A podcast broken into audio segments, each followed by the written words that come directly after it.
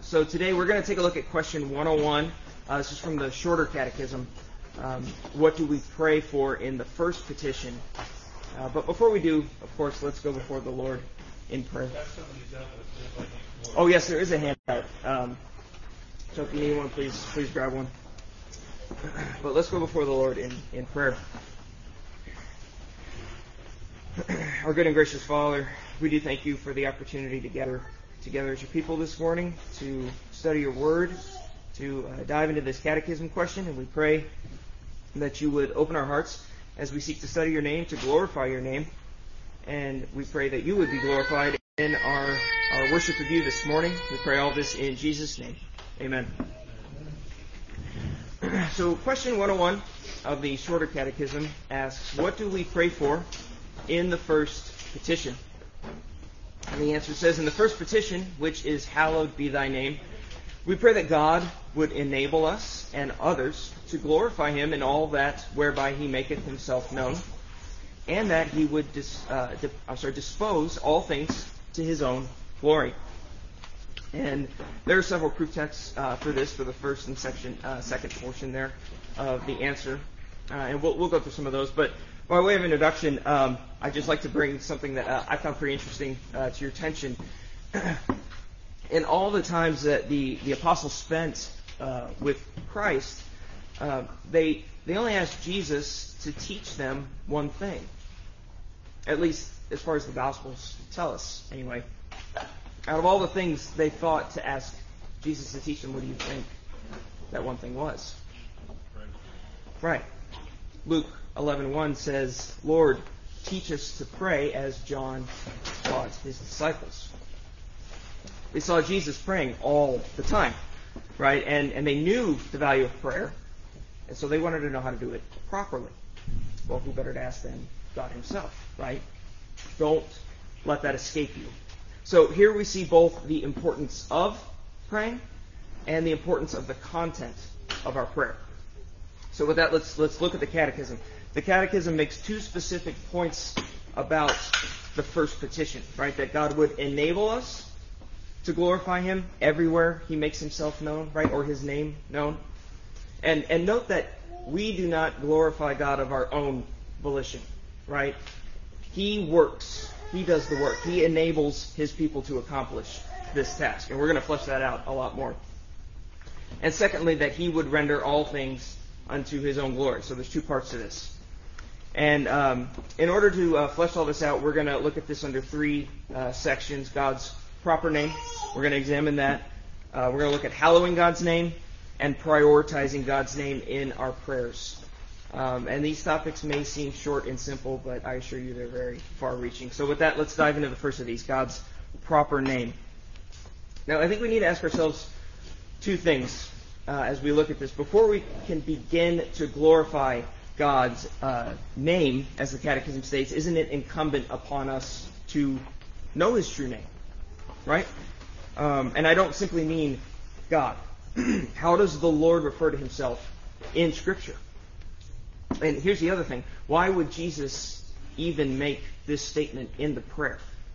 Right? Clearly there's a significance in hallowing or showing reverence, glorifying God's name. And so it's incumbent upon us to learn why.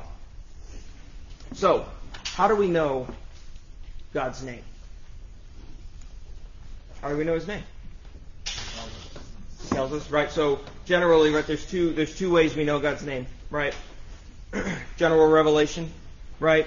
We could say that simply the created world, right? It does reveal that there is a God, right? Reveals certain things about God, his orderliness, his beauty, right? So on, we could say a lot of different things. But just as general revelation is not enough to save a person, right? For that, you would need the gospel. It doesn't really specifically reveal God's name. For that, you would need special revelation, right? You need Scripture. You need God speaking to his people in his word. Special revelation reveals what general revelation cannot, namely his triune name. It's through Scripture that we hear the Lord's name proclaimed, and we learn to call upon it in praise and petition. So, what is his name? Now, there's several things under this heading, and I think they're all in your handout there, but stop me if I lose you on any of these. But there's several things I want to go through here. First of all, his name is singular. Deuteronomy 6:4. Right? Hear, O Israel, the Lord our God, the Lord is one. Right? This is arguably the thesis statement of the Old Testament. Right? It's the great Shema of Israel. But Scripture uses many names to address God. Right? So would that be a contradiction then? Well, no, not at all. It simply takes many names to do justice, to show the immeasurable majesty of God. Right? For example, the Lord has many names, like jealous would be one, right? The Lord is jealous for his name's sake. The Lord is jealous for his glory and his holiness, and rightly so. All right, this verse in Deuteronomy 6:4 is a statement of exclusivity. Right? It's not talking about the unity within God. Okay, let me say that again. This is a statement of exclusivity. It's not talking about the unity within God. Okay, so what do I mean by that? Well, there are a lot of gods out there, right? False gods, little g, right? But there is only one true God, and He does have a name.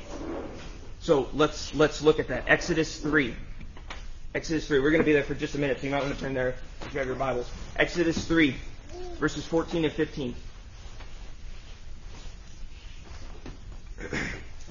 Starting in verse 14, God said to Moses, I am who I am. And he said, say this to the people of Israel. I am has sent me to you. God also said to Moses, say this to the people of Israel. The Lord, the God of your fathers, the God of Abraham, the God of Isaac, and the God of Jacob has sent me to you. This is my name forever, and thus I am to be remembered throughout all generations. So here we see the name of God revealed. And in Hebrew, it's Yahweh. This is God's personal covenant name. It's His personal covenant name. Yahweh. It comes from the root word to be. Okay? These four letters, I think I might have it in your handout there. It's YHWH, Yahweh. These four Hebrew letters, it's what's known as the Tetragrammaton. Okay, there's your $5 theological word for the day. Okay, Tetragrammaton. This is the name that reveals something about God. Okay? Now, instead of saying Yahweh, though, right, the Jews would say Adonai or Hashem. Right? It just means the name. Right? They did this, of course, out of the great love and respect that they had for God. They feared His name so much. Right? How far we've come today as a society. Now, you will see Yahweh appear two different ways in your Bibles, in your translations today. You'll see Lord in all caps, right? And this always refers to the divine name. When you see L-O-R-D in all caps, that's the divine name. This is not how they would say Adonai, right? When you see Lord in lowercase letters, that's Adonai, and that means that's His title. It's the title referring to Him as, like, Lord. But in Exodus 3, our passage, we see God's name as I am. That's His proper name, Yahweh. And with this name, God is in a class all by Himself. This name sets Him apart from His creatures. It is His holy name. Now, in this same passage, in Exodus 3, 14, we see God's name expounded in description. What do I mean by that? Well, here God describes Himself by Himself. He is the own measure of the meaning of His name. Like, for example, you might say of someone else that they're blonde, they're tall, they're skinny, short, fat, whatever, right? We can't do that with God. God uses Himself to describe Himself. So much doctrine and theology has been expounded from these short 5 words, and I can't go into all that detail right now. But suffice it to say, we learn several things from this verse and these passages about God's name here. He is the self-existent one, and He is eternal and unchangeable. Yahweh is our God. Exodus 9, verse 16, we see his name exhibited in action. His name exhibits action. He's speaking to Moses here, right? And he's telling him what to tell Pharaoh regarding the next plague. He says here, "But for this purpose I have raised you up, to show you my power, so that my name may be proclaimed in all the earth." Right? When Pharaoh says, Who is this Lord?" Moses says, "I'll show you." Right? God's name has power. It shows action. It's extolled in praise. Psalm 145, verse 3, "Great is the Lord." Lord, all caps, Yahweh. "Great is Yahweh, and greatly to be praised, and his greatness is unsearchable." His name is Trinitarian, Father, Son, and Holy Spirit. Now, this is the last of these, and I landed on this one for a reason, because this is a salvific issue. You cannot be a believer in the one true God without ascribing the name of Yahweh to all three members of the Godhead. Our catechism says that God enables us to glorify him and renders all things unto his glory. And all of that glory belongs to each member of the Godhead, Father, Son, and Holy Spirit. We read in Matthew 28, verse 19, "Go therefore and make disciples of all nations, baptizing them in the name of the Father, the Son, and the Holy Spirit." Jesus commands to baptize in the name. That's a surrogate for Yahweh. There's another great example of this commonality in Mark chapter 1 with the baptism of Jesus. Turn with me there if you have your Bible. We're going to be there for a second too. Mark chapter 1.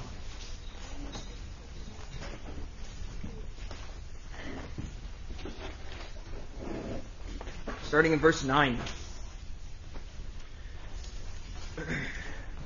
"In those days Jesus came up from Nazareth of Galilee and was baptized by John in the Jordan. And when he came up out of the water, immediately he saw the heavens being torn open and the Spirit descending on him like a dove. And a voice came from heaven, 'You are my beloved Son. With you I am well pleased.'"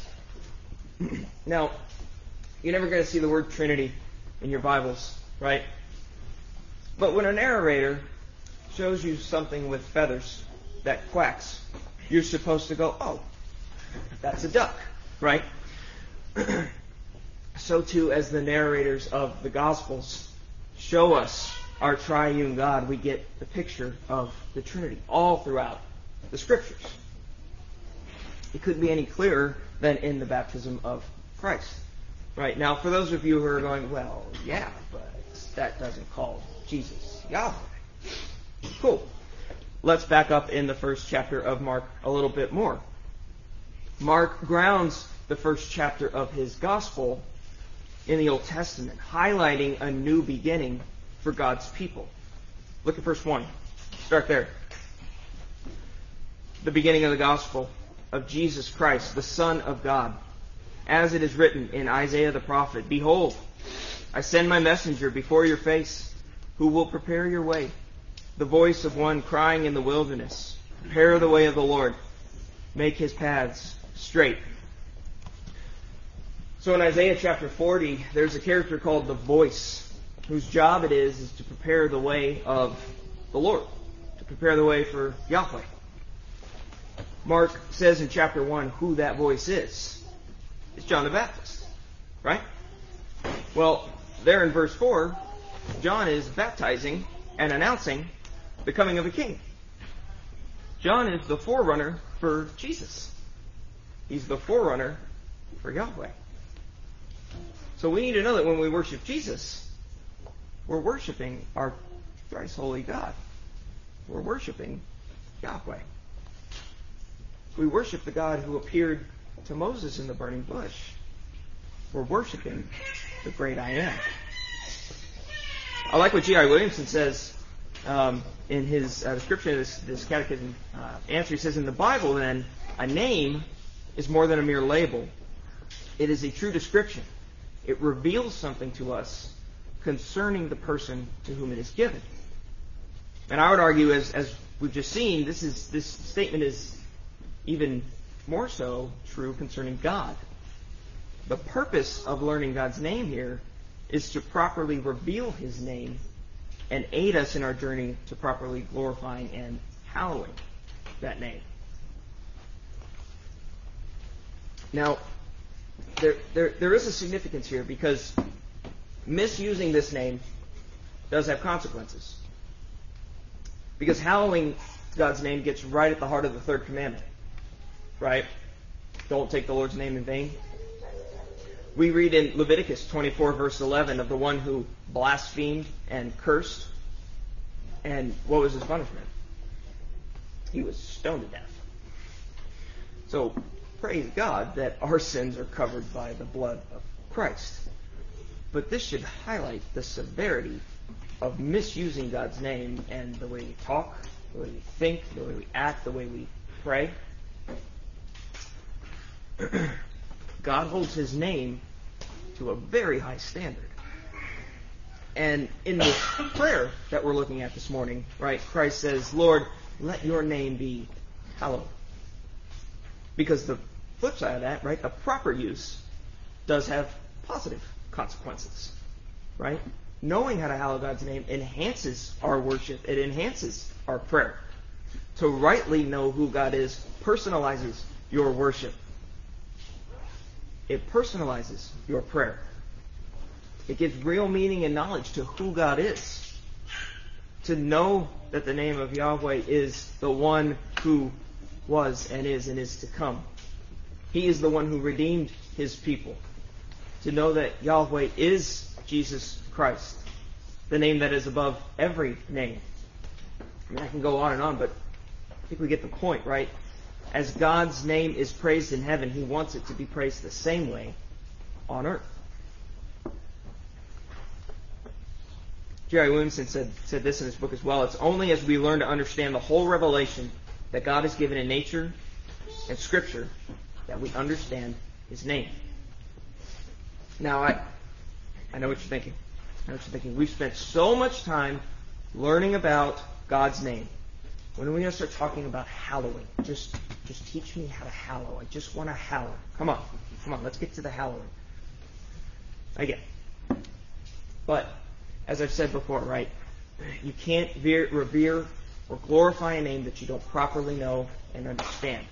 We have to set that precedent. We have to set that foundation. Now, I in no way in this short lecture taught you everything you need to know about God's name. Keep reading your Bible for that. But here's the whole point, right? Or the other positive consequence of learning God's name. It puts into proper perspective the magnitude of this first petition. Right? There's a reason Jesus started here. It wasn't an accident. So, with that, let's look at what it means to hallow the name of Yahweh in prayer. The goal of the church should be to hallow God's name in proclamation, praise, and, for our context today, prayer. Right? Now, our catechism says it is God who enables this to happen. Right? We're praying that God would enable and others to glorify him in every way he makes himself known. And that really shouldn't surprise us. Right? Even as believers, we struggle with sin. Right, even the good works that we do accomplish are only through the power of the Spirit. Right? Ephesians 2:10, for we are his workmanship, created in Christ Jesus, for good works which he prepared beforehand, that we should walk in them. All right, so everything good that we do is only by the power of God that he has accomplished before the foundation of the world. So everything we do that's pleasing to God, i.e. our good works, is only through his power. So it only stands to reason that we would glorify or hallow his name through that same power. It's nothing we can do of our own will, and it is right that we should ask his help to do so. And one of our proof texts for this comes from Psalm 67. If you have your Bibles, you can turn with me there. I think this is very well said here in this psalm. It's the first three verses.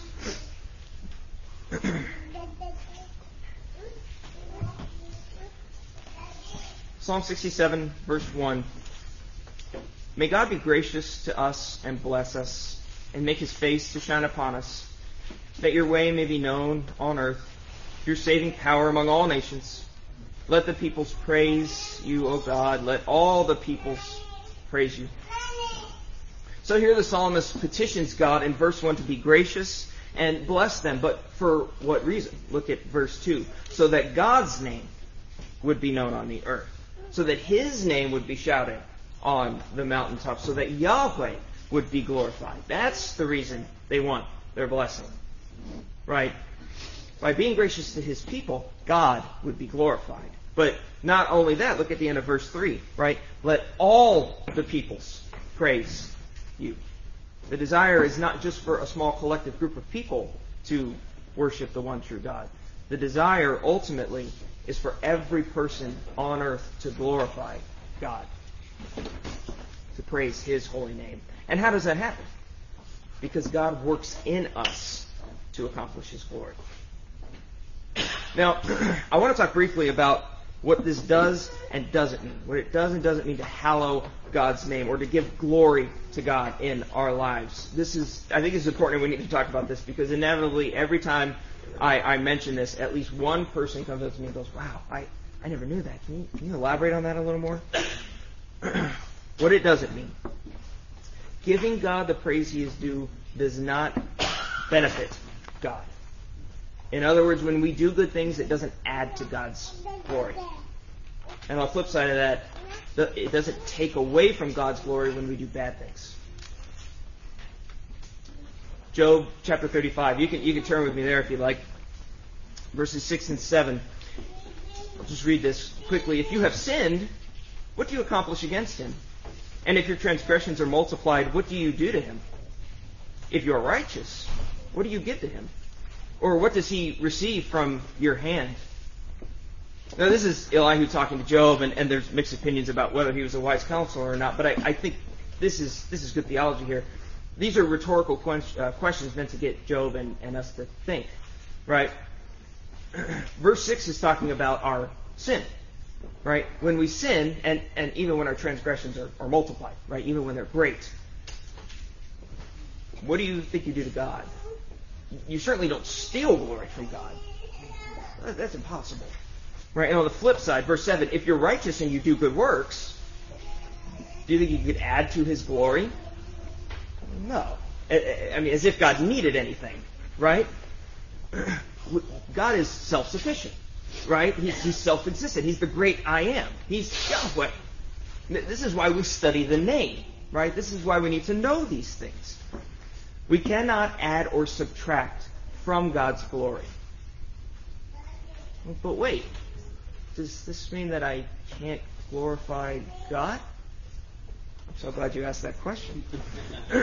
Yes, you can glorify God. All right, two things we need to know about this. It is God who honors and glorifies his great name. Okay, we're the instruments that he uses. Okay, there's a country song by Chad Brock. It's called Lightning Does the Work. Okay? My kids love this song. We play it over and over and over and over. Anyway, the main line in this song is that thunder's just the noise, lightning does the work. Okay? If you're a Christian, when it comes to glorifying God, we're the thunder. He's the light. Okay, we like to think we're the lightning because we think, oh, well, I'm praying and I do some evangelizing on a good day, right? And I do worship and all these things, right? But here's the problem, right? You would do none of those things if God had not moved in your heart and the Spirit had worked in you to do those things in the first place. So, yes, those things are wonderful and they are pleasing and glorifying to God. But they are done only because he did the work in the first place. Right? We're just the noise. God does the work. Okay? And we see a great example of this in Scripture, too, in John chapter 12. There, Jesus says in verse 28, John 12:28, Father, glorify your name. Then a voice came from heaven, I have glorified it, and I will glorify it again. God is not dependent upon anyone that he should receive the glory and honor due his name. He has received it in the past, and he will receive it again in the future. And here's the other thing to this, right? giving God the praise He is due, it actually benefits us. Wait, what? Yes, it does. God gives us prayer, not really for His sake, but for our own.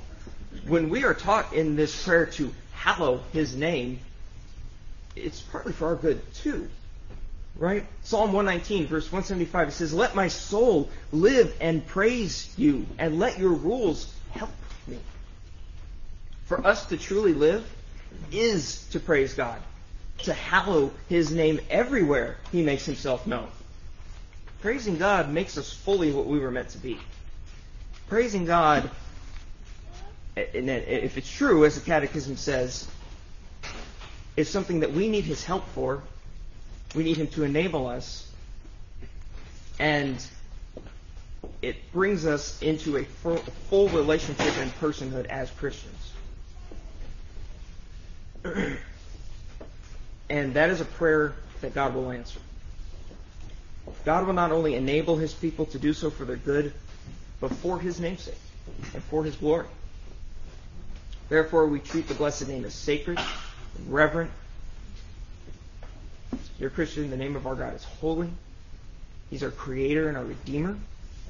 His name is marvelous and majestic. We should be treating it with all glory and honor, like a crown jewel. He's not just God. He is Yahweh. This is Hashem. It's the name. I mean, we can sing with the saints of old from Psalm 115, verse 1. Not to us, O Lord, not to us, but to your name give glory, for the sake of your steadfast love and faithfulness. Now, lastly, do we have time? Wait, I'd like to discuss how we prioritize God's name in our prayers, and I'm hoping this will be a bit more of a practical session.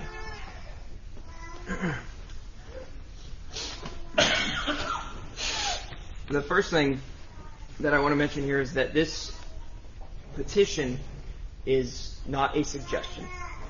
It's not a suggestion. In this prayer, we are not simply affirming that God is holy. It's not what we're doing here. Rather, this is a petition or a request made to God. Here, Jesus is telling us that when we pray, the very first thing we ask is that the name of God would be regarded as holy. Why would He do that? Well, remember, this is one of 6 petitions, and if you notice, the first 3 are all God-centered, right? Hallowed be your name, your kingdom come, your will be done on earth as it is in heaven. Right? All God-centered. Just like the first 4, the 10 commandments are all vertically oriented, so too are the first 3 of the first petitions in the Lord's Prayer. Jesus is teaching us to start by hallowing God's name, to focus on His kingdom and not our own. It's here that faithful and fruitful prayer begins. It's here that we get the biblical model of prayer. And that's the second thing I want to talk about, is the biblical model of prayer. As we've noted from Christ, this is indeed the biblical model of prayer. And with that in mind, everything and in everything we've learned up to this point, I think it wise to examine our own prayer life.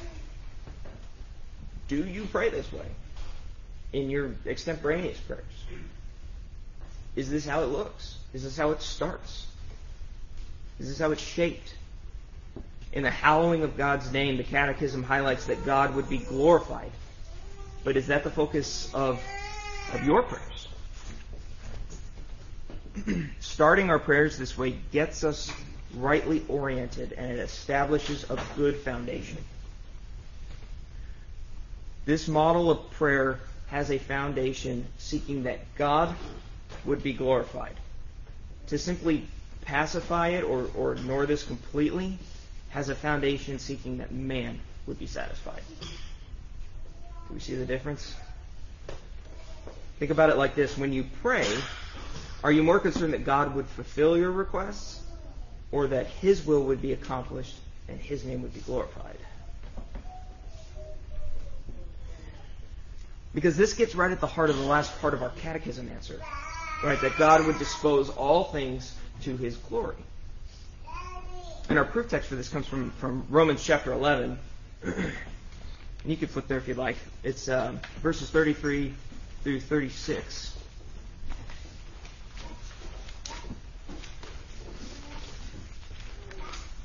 Romans 11, 33 through 36.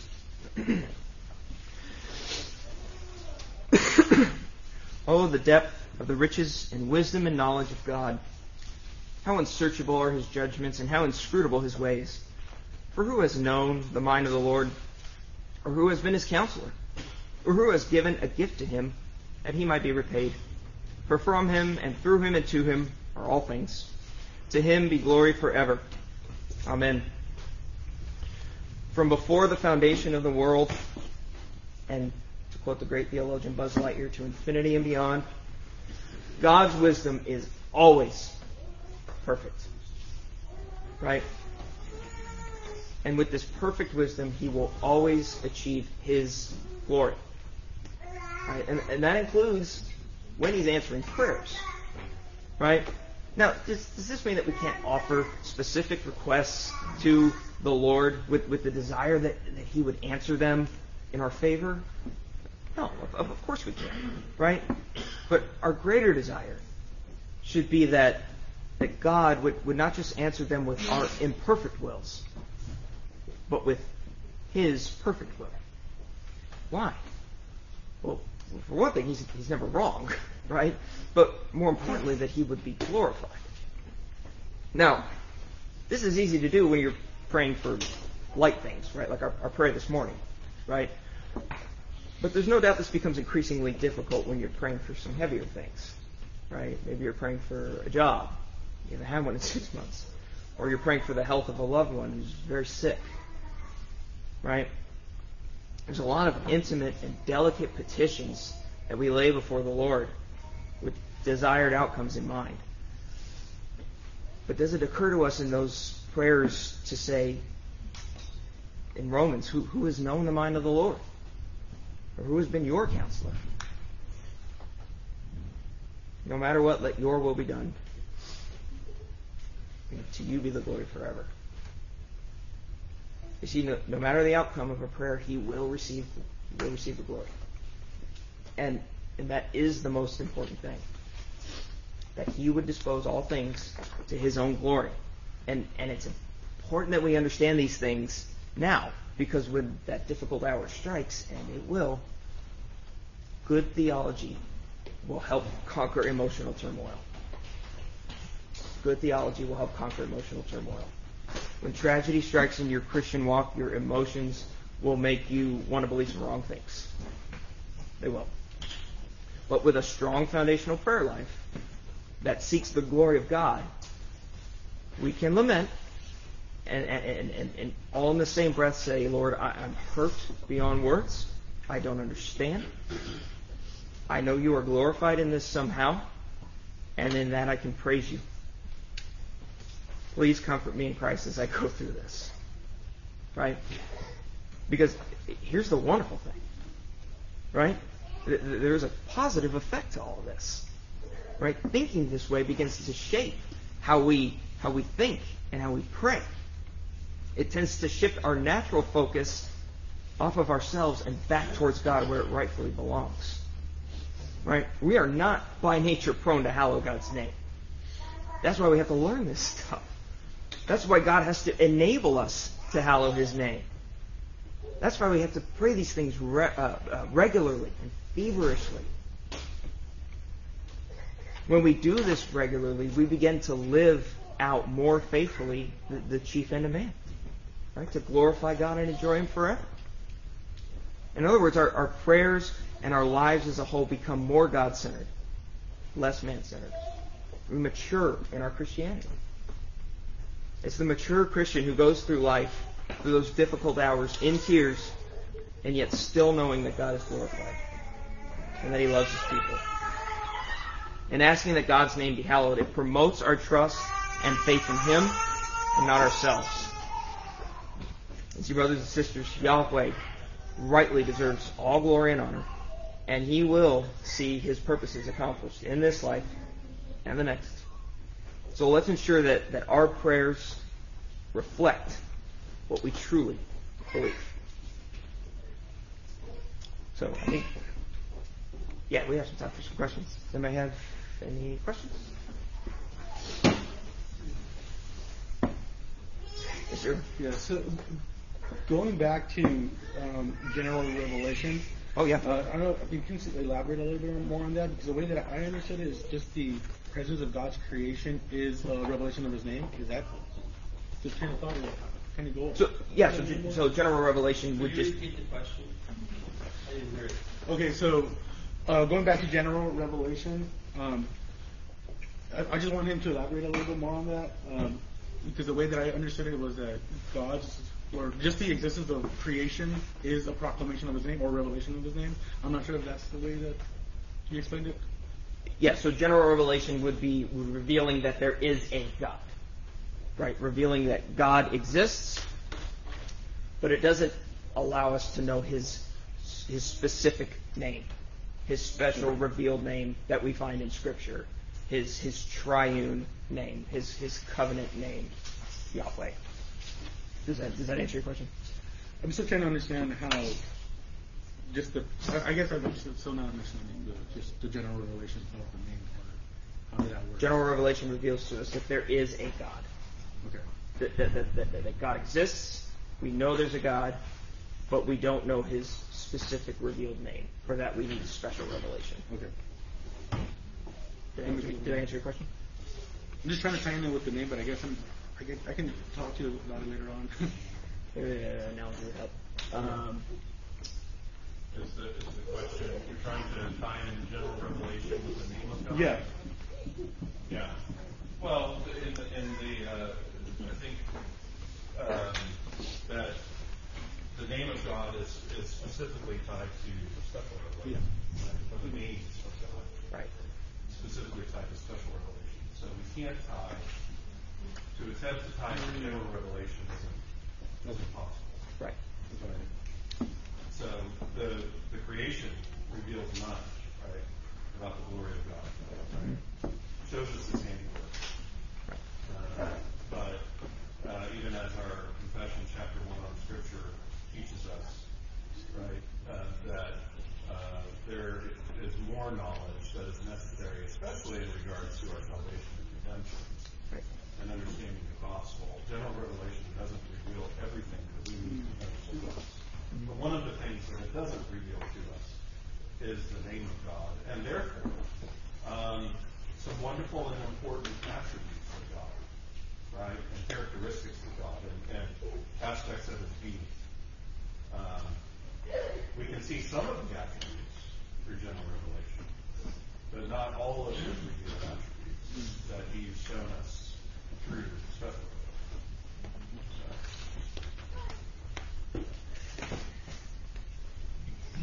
was saying that just looking around at creation, like the complexity and the eyeball and the beauty and the sky and whatever it is, there's something there. There is a God. Of course, those who have a lot of heart are going to say no. Big bang. Whatever.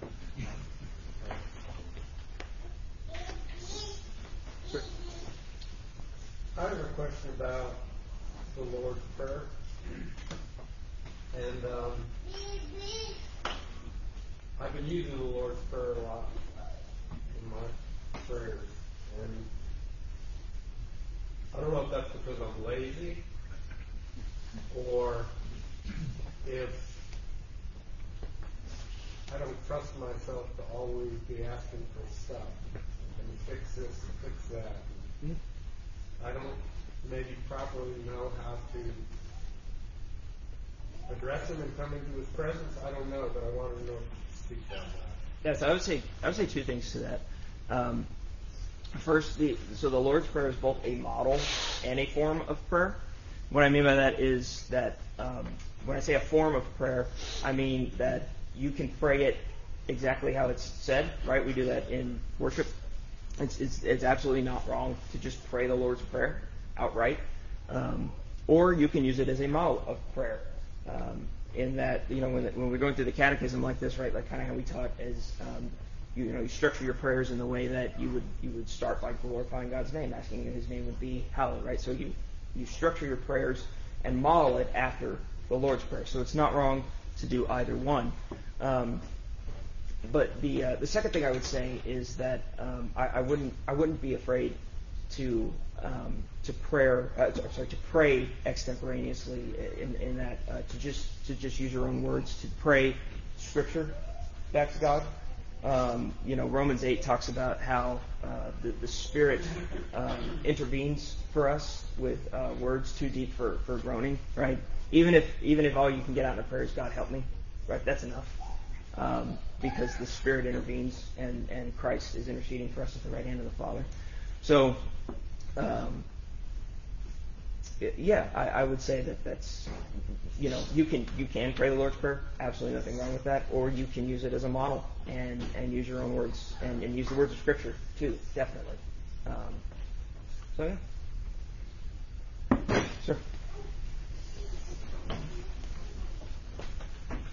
One other dimension we want to consider here is what is a name.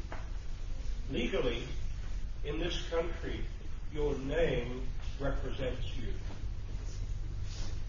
Is that correct? Mm-hmm.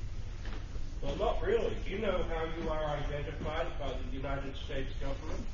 By your social security number. That is your legal representation. You can change your name, but your SSN doesn't change. This is an inversion of the biblical concept of a name. The biblical concept of a name is it represents the character of the person. That's why God changed Abram's name to Abraham. And there are other examples of that in the Scriptures. So God's name represents His character, His attributes, how He has revealed Himself to us. And that is why we need to pay particular attention to Psalm 138, verse 2, in which the psalmist recognizes that God, the Lord, has raised His name above, His word above His name, but His word and His name are above everything. And in that, He represents His ultimate authority. There is no authority beyond the name of God. Additionally, by praying, hallowed be thy name, we recognize our rightful position as being subjected to His authority. Just something to consider there. Thank you. I was also thinking in relation to Jerry's question. What Travis said is exactly completely right. I think it would also be helpful to consider the other prayers that the Lord gives us in the Scriptures mm-hmm. and people who are praying. For example, the Psalms are full of David's prayers. Mm-hmm. Right? Paul gives us instruction in Philippians 4 regarding praying. Right? And so we see the model prayer in the Lord's Prayer. And again, what Travis said is exactly right. And it's a model and it's a form. But that can help us by seeing these other people in the Scriptures and their prayers, along with specific apostolic instruction regarding the components of prayer and how we should pray, while at the same time understanding that we're never going to be perfect in our prayers or as thorough, or we're going to forget some things, or some things are going to slip our minds, or all of that. But at the same time, we need to remember that we have free and open access through Christ to the throne of grace at any time. Mm-hmm. Right? So it's not that we just come and then, we got to wait our turn again, or we got to wait for an hour or something to come back. No, at any time. So we can freely come and offer our prayers and bring our petitions before the throne of grace. But, as Travis said, also knowing that the Spirit is also interceding for us, as is Christ. The Lord knows the desires of our hearts and our needs before we do. And so that's a great encouragement.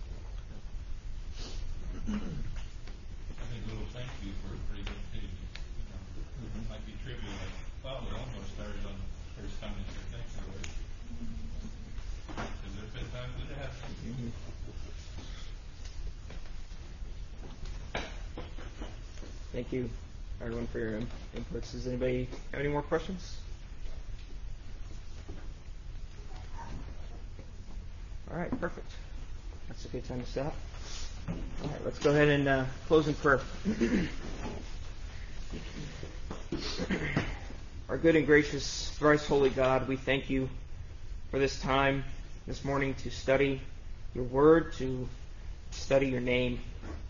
We thank you that you are our God, Yahweh, Father, Son, and Holy Spirit, the God of Abraham, Isaac, and Jacob, whose name does not change, that you have existed from eternity past. We take comfort that your name has been written on our hearts, that we are your people, and we do pray, Lord, that your name would be hallowed in our lives and among the nations. We look forward to the day that every knee will bow and every tongue will confess that Jesus Christ is Lord, all for your glory. We pray that you would be with us this morning in our worship of you, that it would be pleasing to you. We pray that you would be with our pastor as he opens your word. We thank you for your love for us, Lord, and we certainly love you. May all the glory and honor be given to you. We pray all this in Jesus' name. Amen.